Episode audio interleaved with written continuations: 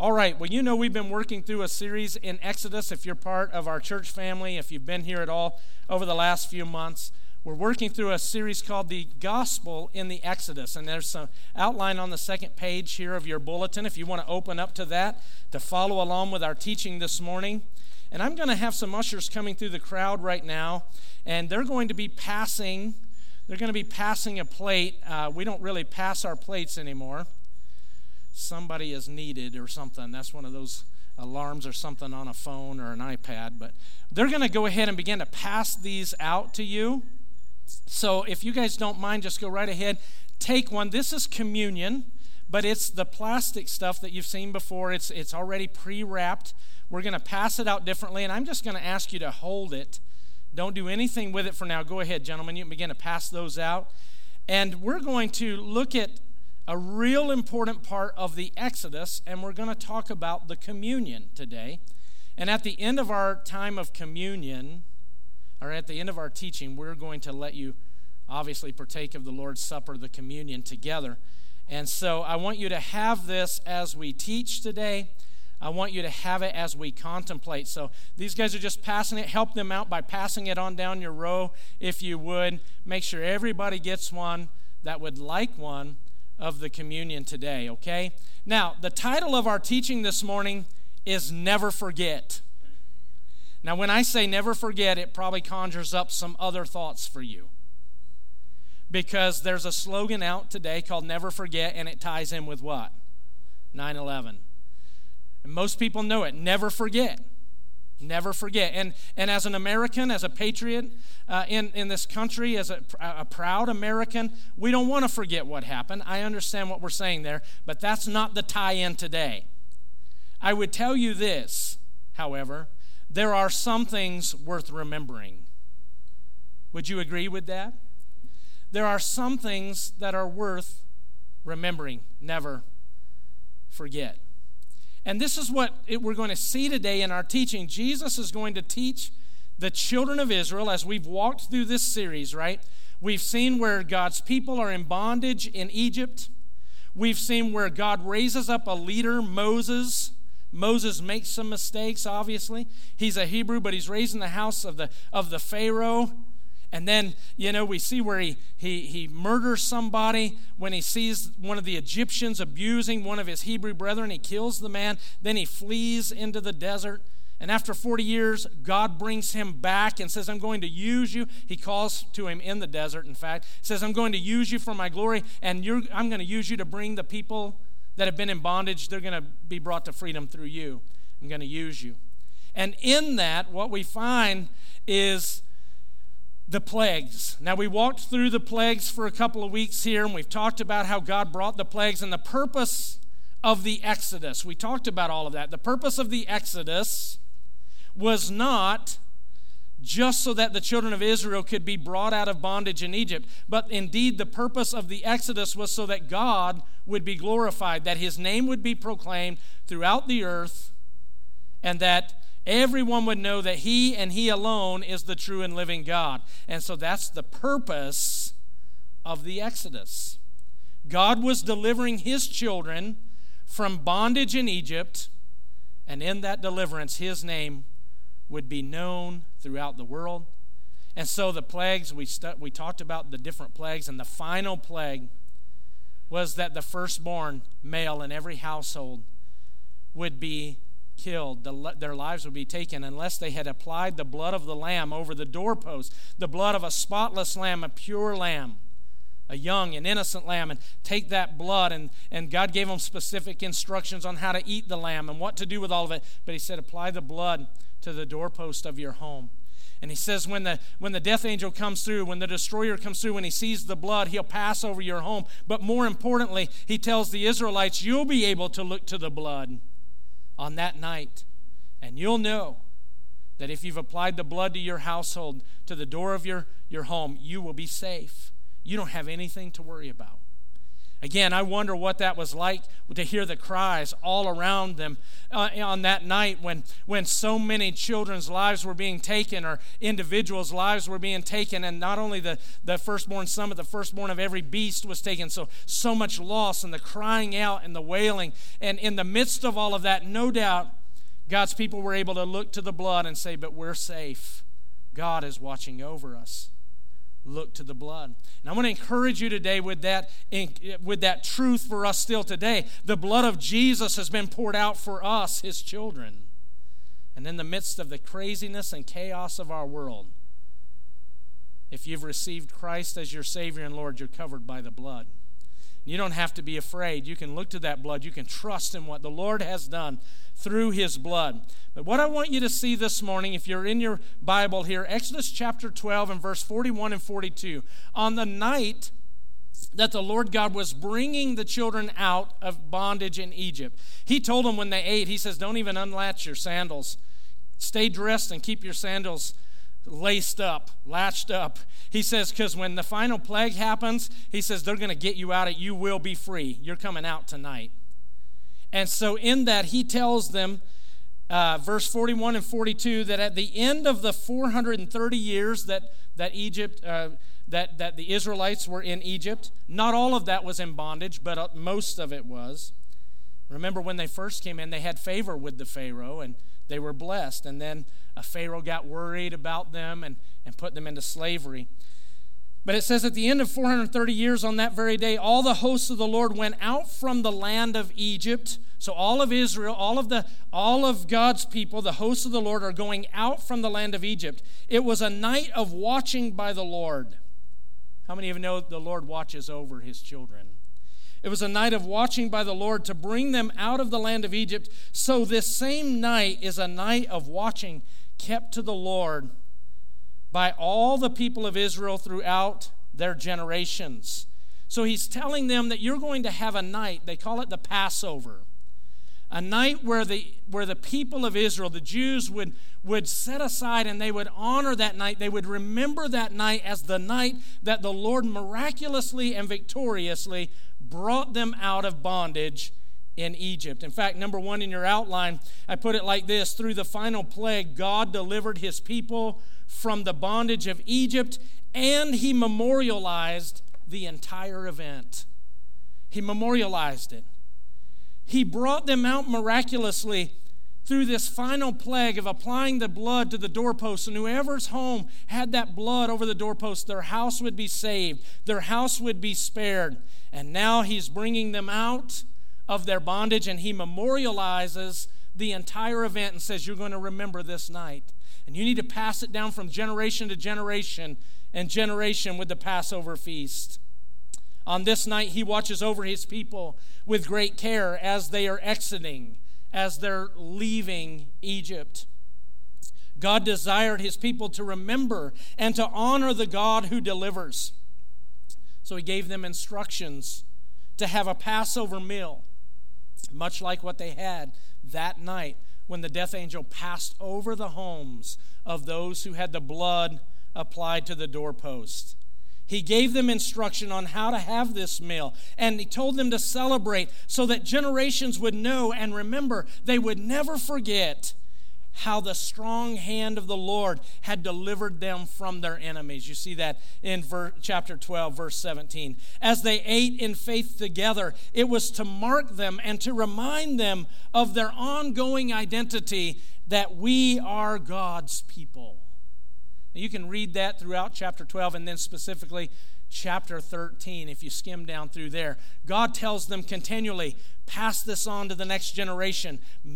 Uh, he, he says, uh, mark this night and share this Passover feast. And when your children down the road, when generations from now, when they say, What are we doing? You, you don't ever let them forget the night I brought you out. You help them always remember this night of deliverance. Well, that was carried on from generation to generation to generation. Even number two in your outline tells us that Jesus remembered the Passover and celebrated it with his disciples. You see this in Matthew chapter 26, verse 17 through 19. If you might look there with me today. Matthew chapter 26, verse 17 through 19. Jesus and his disciples remembered it and they celebrated it. Look with me. The Bible says that on the first day of unleavened bread, the disciples came to Jesus saying, Where will you have us prepare for you to eat the Passover meal? He said, Go into the city to a certain man and say to him, The teacher says, My time is at hand. If you're one to mark in your Bible, if you're taking notes, you might just write that down. My time is at hand. You might just circle that. Jesus dealt a lot with the Father's timing when he lived upon this earth. Indeed, we would even say that the deliverance from the children of Israel out of bondage in Egypt was right in the Lord's timing. I believe the Lord's timing is perfect. And as we come into the Christmas season, we'll also recognize some of this again about the Lord's perfect timing. And so he spoke here and he, and he says, My time is at hand. I will keep the Passover at your house with my disciples. This is what the disciples are supposed to tell this man of whom Jesus wants to celebrate the Passover at his house. And the disciples did as Jesus had directed them, and they prepared the Passover. Now, skip down just a little bit to verse 26 through 29. The Bible now says, Now as they were eating, Jesus took bread, and after blessing it, he broke it, and he gave it to the disciples and he said, Take, eat. This is my body. The, the cup that you've been given there, the, the little handout that the ushers gave you, has a little piece of bread on the top of it. And you don't need to open it yet, but I just want you to recognize that. There's bread on the top of it. That is the night of the Lord's Supper, that the Lord instituted the Lord's Supper. He gave them bread and said, This is my body. Take and eat it. And then afterwards, he took a cup, and that's why you've got the little cup there with the juice in it the Bible tells us that he took the cup, and when he had given thanks, he gave it to them. And he said, Drink of it, all of you, for this is my blood of the covenant, which is poured out for many for the forgiveness of sins. Interesting tie in to the blood on the night of the Passover in Egypt, that first night when the death angel came by.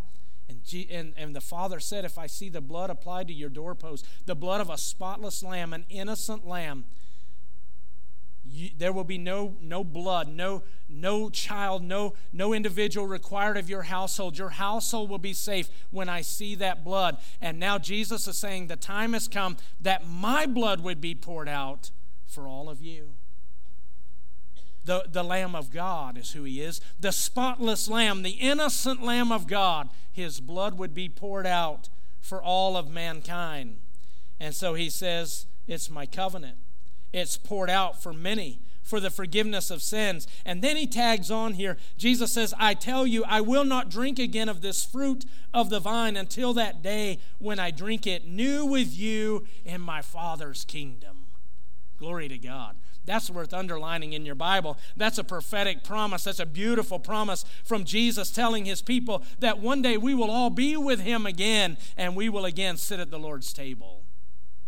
We will sit with him well, number three in your outline, Jesus institutes the Lord's Supper while celebrating the Passover feast. In fact, note this in your outline the fact that he instituted the Lord's Supper in place of the Passover meal reveals Christ's fulfillment of the original salvation in Egypt. He fulfilled that. They had practiced the Passover meal over and over and over. They'd, they'd, they'd partaken of this Passover meal, telling their children, handing it off to the next generation. This reminds us, this memorializes the night that God miraculously led us out of bondage in Egypt with his mighty hand. They'd done that for years and years and years. And now Jesus institutes the Lord's Supper in place of the Passover signifying the fulfillment that his own blood was poured out for all of mankind.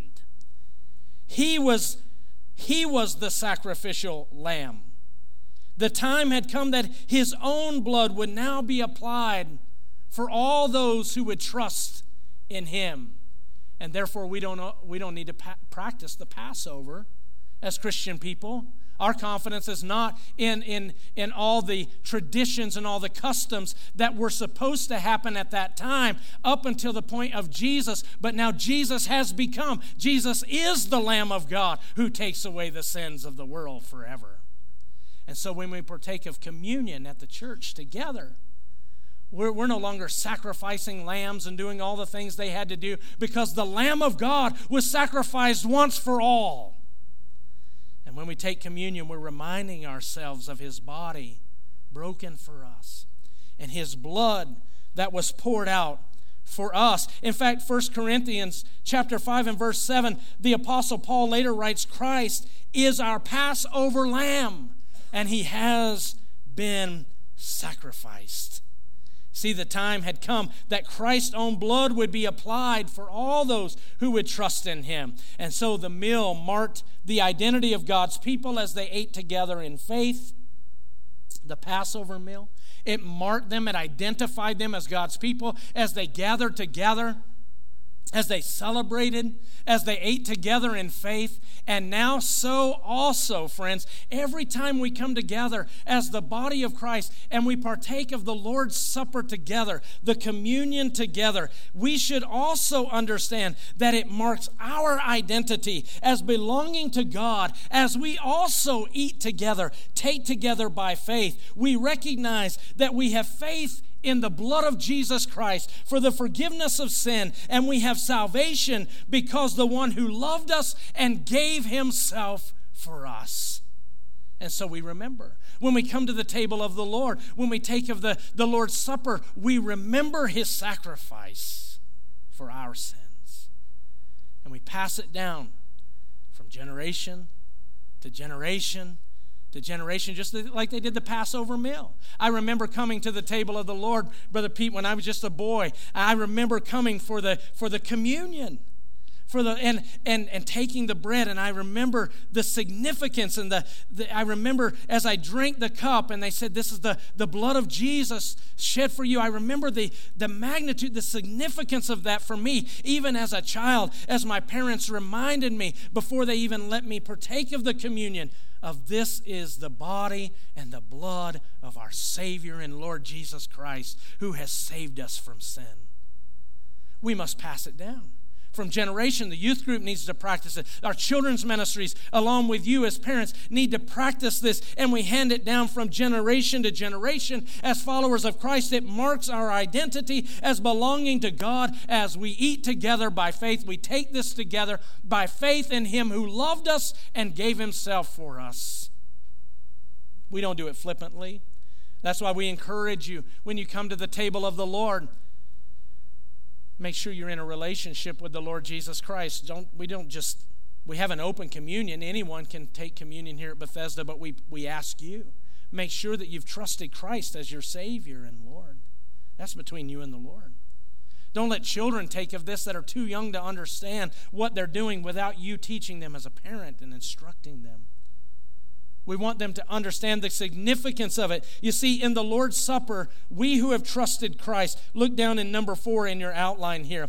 In, in the Lord's Supper, I'm going to cover some scriptures here with you, even some that were up above there. In the Lord's Supper, we who have trusted Christ, letter A, we have communion or common union together.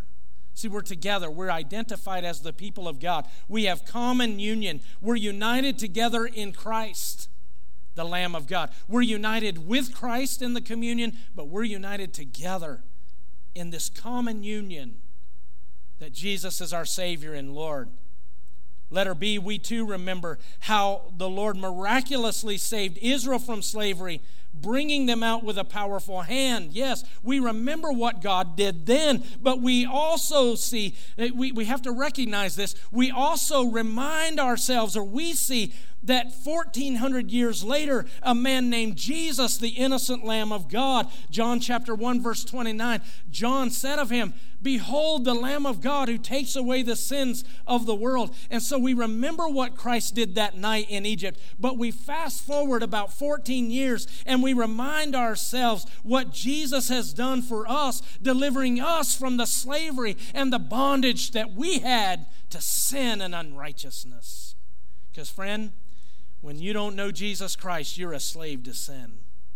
Before Jesus forgives you and changes your life, you're a slave to sin and unrighteousness. You might be here today and you've never received Christ. You've never trusted Christ as your Savior and Lord. And you've tried every way you can to make things better in your life, to get things right in your life, and you can't do it on your own. That's because you're a slave to sin and unrighteousness, just as I was before trusting in Christ turning from sin and trusting Him and Him alone for my salvation. You see, Jesus did more than just rescue a group of people from bondage in a place like Egypt. For Jesus said in Luke chapter 4 and verse 18 of himself, He declares, The Spirit of the Lord is upon me because He's anointed me to proclaim good news to the poor. He has sent me to proclaim liberty to the captives and recovering of sight to the blind. He has sent me, we would say, or anointed me to set at liberty those who are oppressed. That's what he came to do. Not just delivering us from a geographical place or a, bondage from a people group. He has come to set his people free from sin. This tells us that he delivers us from more, from more, because we're guilty sinners and we need his salvation. We need his deliverance. We can't do it alone. 1 Peter chapter 3 and verse 18 says, "For Christ also suffered once for sins, the righteous for the unrighteous." I'm the unrighteous. You would be the unrighteous, but the righteous one, Jesus Christ, suffered once for all of our sins. Aren't you grateful for that? Listen, we're at the Thanksgiving season. This ought to make you want to give thanks. This ought to make you want to celebrate. This ought to make you want to sit at the table this week with your family. And if anybody says, What are you thankful for? the first words out of any follower of Christ's mouth should be, I'm grateful for Jesus Christ who loved me and gave himself for me. Thanksgiving is not compared to the Passover. Don't get me wrong. The Thanksgiving meal is not in any way compared to the Passover. But we pause this time of year and we try to remember the blessings of the Lord and we give thanks. But, friends, there is no greater blessing than to be forgiven and free by Jesus Christ. And we must remember and we must give thanks. He died in our place, substituting his life for ours that we might be forgiven of sin, that we might be free from the bondage of sin. And so in the Lord's Supper, we remember the great deliverance we have. We're not just remembering what God did then for the people of Israel to get out of bondage in Egypt, we're remembering the deliverance we have in Christ Jesus. When we come to the table of the Lord in communion, we're reminding ourselves of God's crucified and risen Son, Jesus Christ.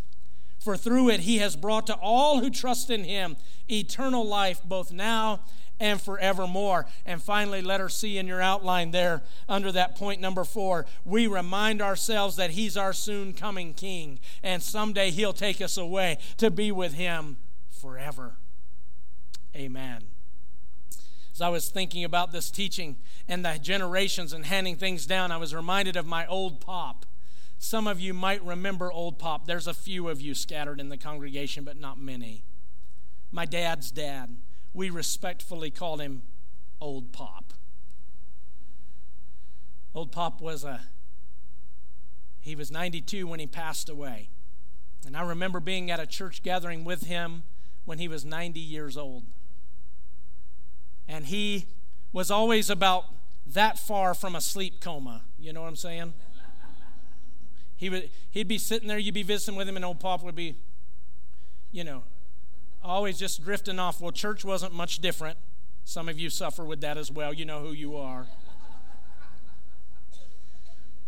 So I was at this big convention thing in Billings. And old Pop, he was always cold. He was famous for saying, I'm cold. I'm cold. It'd be 90 degrees outside. He'd be saying, I'm cold. And he always wore this big orange Tennessee volunteer jacket. And he's sitting there in the middle of summer, and we're in this convention center in Billings at this big event. And I'm standing, we're having a great time of worship. It was about the time when they started transitioning to, you know, the songs with the uh, LCD projectors and all that kind of stuff. And old Pop grew up with the hymn books. You know what I'm saying? Some of you know. I grew up with hymn books as well. And so they're singing. I mean, it was a powerful time. People were clapping, cheering, celebrating. No pops. And I, am standing there worshiping. I kept looking over at him, and he just falling asleep. And all of a sudden, in all of the singing, there was a transition of the song. And, and all of a sudden, they began to sing the old chorus Thank you, Lord, for saving my soul. And old Pop, he kind of perked up a little bit. He sat up, he recognized that old chorus. And they sang, Thank you, Lord, for making me whole. Pop kind of leaned forward in his chair a little bit. Thank you, Lord, for giving to me thy great salvation, so rich and free. And by the time it was over, old Pop's hand was raised, crippled up as it was. And he was worshiping the Lord, tears in his eyes, singing, Thank you, Lord for saving my soul. Thank you, Lord, for making me whole. I remember taking his hand, just standing there beside him as he sat there.